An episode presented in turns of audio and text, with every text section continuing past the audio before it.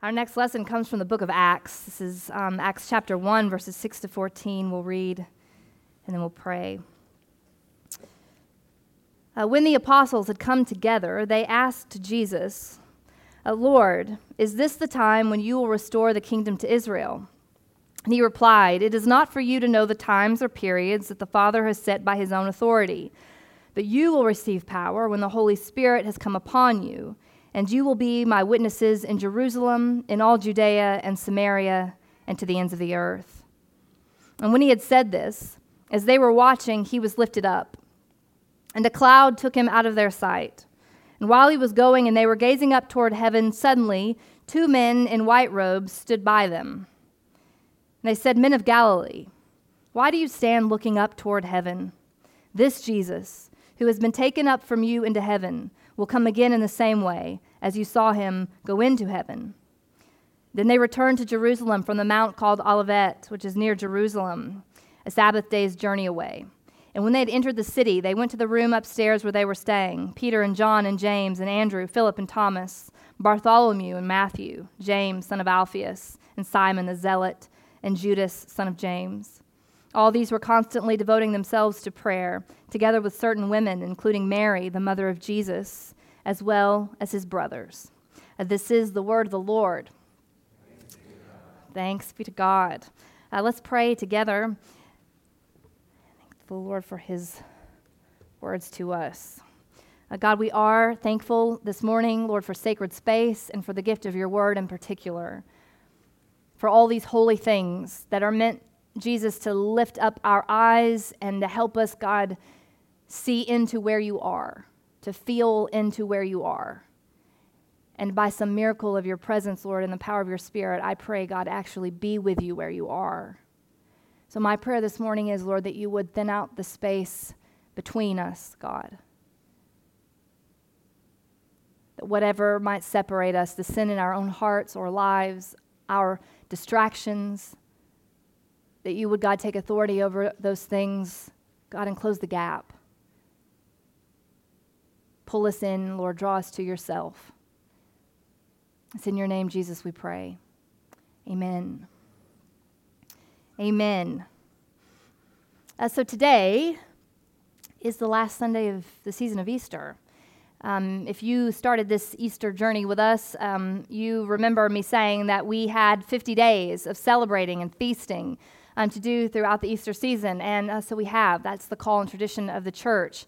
Specifically, we've been um, here at Christ the King through the book of Acts, thinking about and giving thanks for the fact that we have the Holy Spirit because of the resurrection of Jesus. So, um, if you back up a little bit, in other words, what's the point of Easter and what's the point of resurrection? Like, why does it matter? Is it something that just happened way back then, 2,000 years ago? Or is it something that has real bearing and real meaning um, on our lives now, here? And of course, the answer is yes. it does, in fact, have real bearing and real meaning on our lives here and now. And so we've spent the last few weeks thinking together about what that is. What is the Holy Spirit? Who is He? Um, what is He doing in our lives? And so um, this week, we're called to remember um, not just the resurrection of Jesus, but of course that as he was resurrected, Jesus was also ascended, that he ascended to the right hand of the Father. So we're reminded in the Creed that there was an Ascension Day. And so, just so that you know, I know it was a normal Thursday for you, but in the church calendar, Ascension Day was Thursday, which is 40 days after Easter every year. The church is called to remember, um, acknowledge the fact that we have an Ascension Day, 40 days after resurrection, that these events in Acts 1 took place 40 days after the resurrection. And then the disciples went and hung out in Jerusalem and prayed, devoted themselves to prayer and the apostles' teaching um, for 10 days before the Holy Spirit came at Pentecost. And so the Spirit came and the church was born. And so we've been reflecting together on okay, well, what does that mean um, for us? Jesus said, of course, um, before he was ascended, it's good that I go away. And I have um, I've spent a lot of time thinking about that one because i'm not so sure that i agree.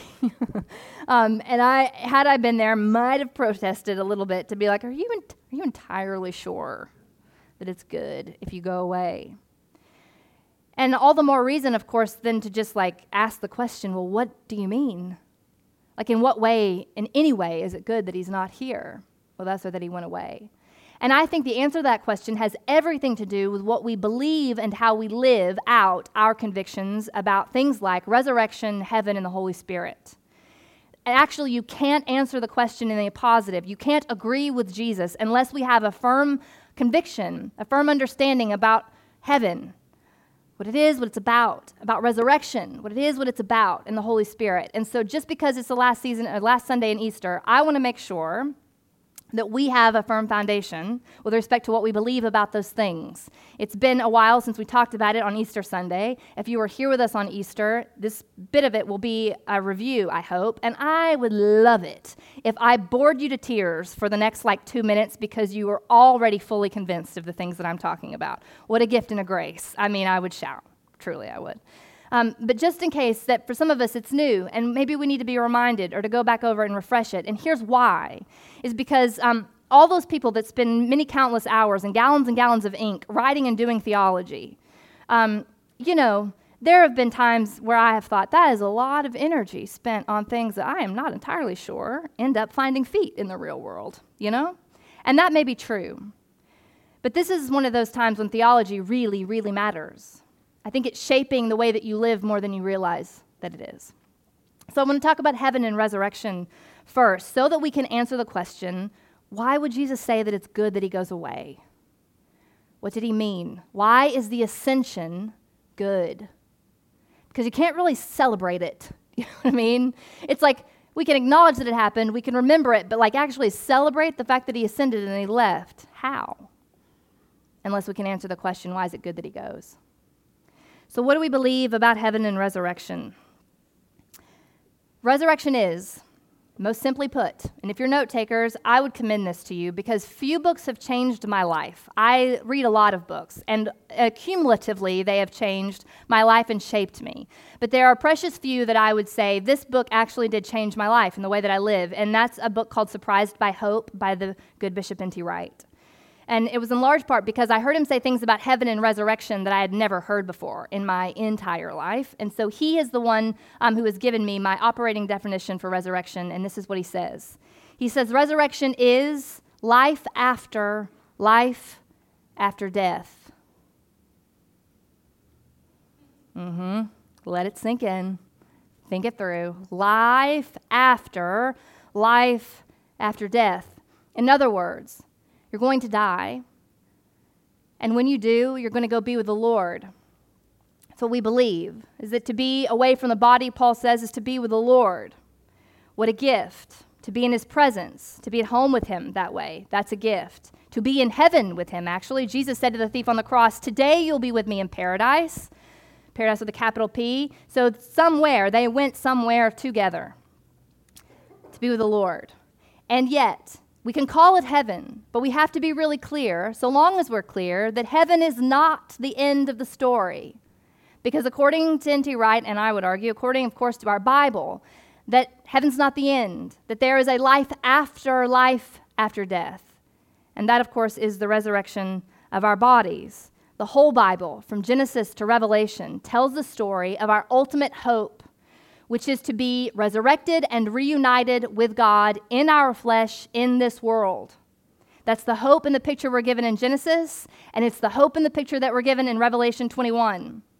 All the way through, from beginning to end, over and over again, texts like Romans 12, 1 Corinthians 15, Revelation 12, Job 19, all of these passages pointing at a day when, as Job says in Job 19, I will see my Redeemer on this earth, and even after my flesh has been destroyed, him I will see with mine own eyes in this life, on this earth. What a promise, Job being one of your oldest books of the Bible, by the way, an ancient text if there ever was one, and yet resurrection being preached even there. Reunion with God, real bodies, real earth. Our hope, then, in short, is that the kingdom of heaven, whatever Jesus was talking about and what he meant by that, is for this world. And I know that that may sound like duh, but I can't tell you how many people I have heard say, and even if they can't say, they sort of think that the good news and the hope of Easter is that we get to go to heaven when we die. What is good about Easter? What's good about resurrection? Well, it means I get to go to heaven when I die. And please hear me, y'all. That is not untrue. Nobody's more excited about it, arguably, than I am to go and be with the Lord. And when Tim Keller says, I'm not afraid, I'm going to be home with Jesus, I know what he means. To be home with the Lord, to be with Jesus, that is our home for sure. And yet, the hope of the Bible, the hope of this faith, the hope of Israel, the hope of Christian faith, this faith is that the kingdom of heaven, God's rule and reign, is meant for this world. And it does matter. And it will shape the way that you live if we don't believe it. Because otherwise, what we're hoping for is escape. Do you know what I mean? That I would be whisked away to heaven when I die to get out and I would argue that that, in some ways, shapes our thinking and our living more than we realize that it does. Um, I love the hymn, for example, How Great Thou Art. Yeah? Beautiful. Um, but listen to the words of the hymn. When Christ shall come with shouts of acclamation and take me home, what joy shall fill my heart? Then I shall bow in humble adoration and there proclaim, My God, how great thou art. I'll fly away. Anybody grow up singing the song? Yeah? I'll fly away from these prison bars. I'll fly to be home with the Lord. And it's not untrue, of course. To go and be with Jesus is to be at home. Paul says, We are citizens of heaven. Our citizenship is there. But here's the thing we cannot misunderstand what he means by that. So, do you know? My question to you, Christian, if you sit here, and if you're not a Christian or you're not sure how you feel about the whole thing, um, you know, just you can listen. and I'm curious what, what you would think. But for the Christian who's already decided where your hope lies, do you know what it means for you to be a citizen of heaven? Because I suspect that for many of us, we would say, well, because that's my ultimate destination. That's where I'm headed. That's home. Kind of. In a sense, that's true. But listen to the rest of the verse. Here's what Paul says Their minds are set on earthly things, those who do not know Jesus. But our citizenship is in heaven, and we eagerly await a Savior from there the Lord Jesus Christ, who by the power that enables him to bring everything under his control will transform our lowly bodies so that they will become like his glorious body. In other words, our citizenship is in heaven, and from there we are waiting for a Savior to transform our bodies. Do you see what I'm saying? For Paul, that citizenship in heaven was not about being whisked away out of here towards heaven but that in fact it was a promise that heaven was making its way and advancing towards us to reclaim us, renew us, and redeem us. And here's why that matters for a number of reasons.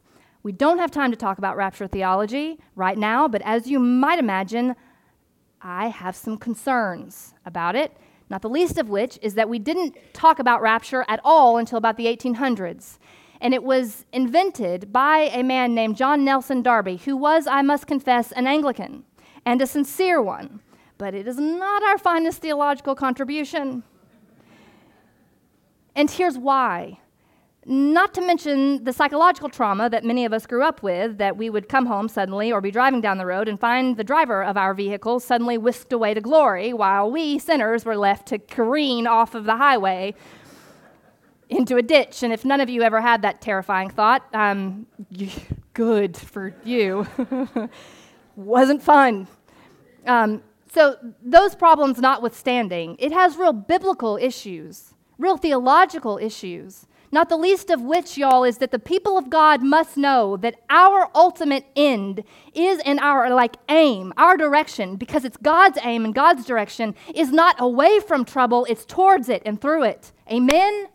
If this world is hurting, if this world is suffering, if this world is going to hell in a handbasket, well, then guess what direction I'm going? With it. Because that is the direction that my Savior has taught me to go. And if we start turning and running the other way, then what happens to that world that's in a basket headed towards hell? You can't reconcile it. Not with this gospel, not with this Jesus. His spirit, who raised him from the dead and now lives in me, has aimed my heart and my life towards the suffering, towards the hurt, towards the hard. My hope is rescue, but it is not escape. And I'm going to be rescued with all of you, not just me, and not just those who think like me. That's gospel. That's good news. Easter people. We believe in a renewed and a transformed and a rescued earth. The hope of heaven. One day, God's space, which is heaven, that's what the psalmist calls it, my space, the earth, which currently exists like this, not like this, but like this, pressing in on one another. That's the image of the Bible, is that the kingdom of heaven is leaned in, pressing in, storming the gates of hell. Leaned in, pressing through. And that one day, by God's gift and glory, these two spaces will do this. Just like they were always meant to do, will interlock that's the vision and the goodness of Revelation 21. The early church read Revelation 21 and saw heaven's coming. The New Jerusalem is coming into our space, not the other way around. And so, because heaven is on its way here and now, then I can get to work acting as if my Lord is already king. Do you see the difference? N.T. Wright has also said that Ascension Day should be, funny, interestingly enough, our namesake is Christ the King. So Christ the King Sunday is our namesake day. N.T. Wright says, actually, the day when Christ became king, when he took his seat at the right hand of the Father, is not at the end of the story, but on Ascension Day. Jesus ascended and he ascended where? Into heaven to take his place at the helm of creation as an already inaugurated king. He is Lord, not some glad day, today and I'm a citizen of heaven.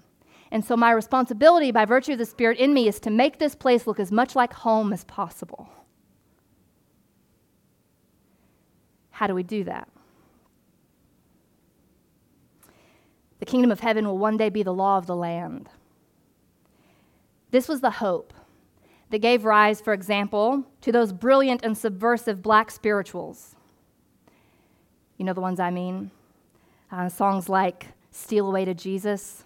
Steal away, steal away home. I ain't got long to stay here. Or the other one, probably better known Swing low, sweet chariot, coming for to carry me home.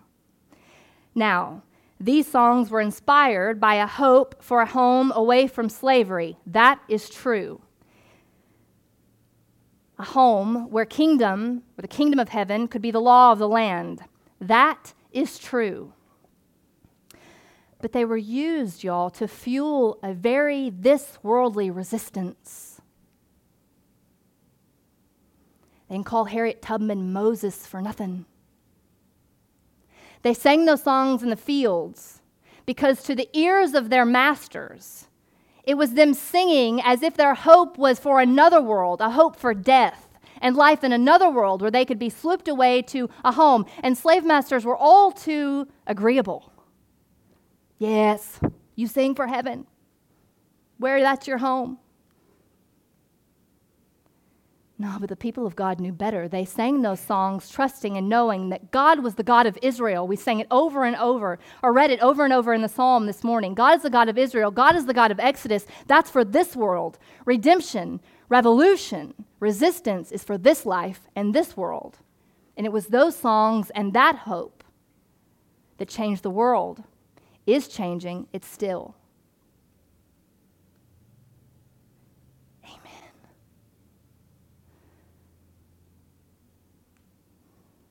Do we believe that? They did. They do.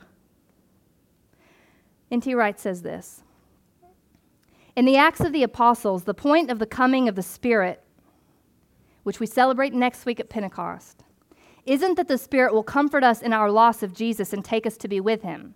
And I love the collects, but if you pay close attention, which none of us or few of us do. We really should. As an aside, the reason it's called a collect is because in, in the church, way back when, when they would have prayer meetings and everybody would popcorn pray and pray all together for a certain thing, like, I don't know, justice, when they would pray for that, and then at the end, somebody would pray a, a collecting prayer and collect all those prayers into one prayer, writing it down. And those collected prayers came to be part of your liturgy. So when you read those prayers, they're very, very old, and they're the summary of prayers prayed by real Christians about issues just like this. What does Ascension Day mean for us? And this one, we're pray, we're praying through the collect that you know the Holy Spirit would put our hearts with Jesus in heaven, and that's true. It's true. So long as it doesn't reinforce the idea that that's ultimately where we're headed, to be away from this life, to be like with Jesus. The point is that the Spirit is given so that through the work of the church, the kingdom may indeed come on earth as in heaven. That is why Acts is what it is. And in case you might think that that would lead us into triumphalism, with a church striding through the world, imposing a theocracy on it, which arguably we've tried to do. Some of us imagining that God's kingdom will be forced on an unwilling world by an all powerful church. Acts makes it quite clear that the, please listen, please hear this, the method of the kingdom will match the message of the kingdom. The methods of the kingdom of heaven must match the message of the kingdom. The kingdom will come as the church, energized by the Spirit, goes out into the world vulnerable, suffering, praising, praying, misunderstood, misjudged, vindicated, celebrating. Always, as Paul puts it in one of his letters, bearing in our bodies the death of Jesus, so that the life of Jesus might be made manifest in us.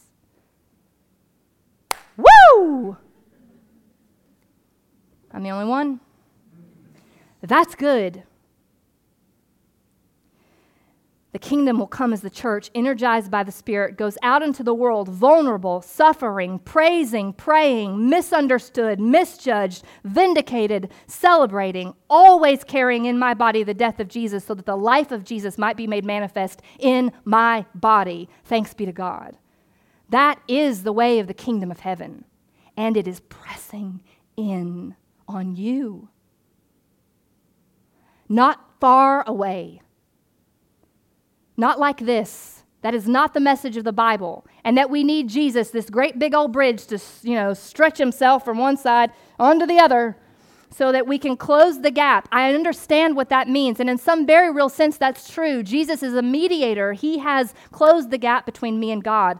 But God is not that far, He is near to you.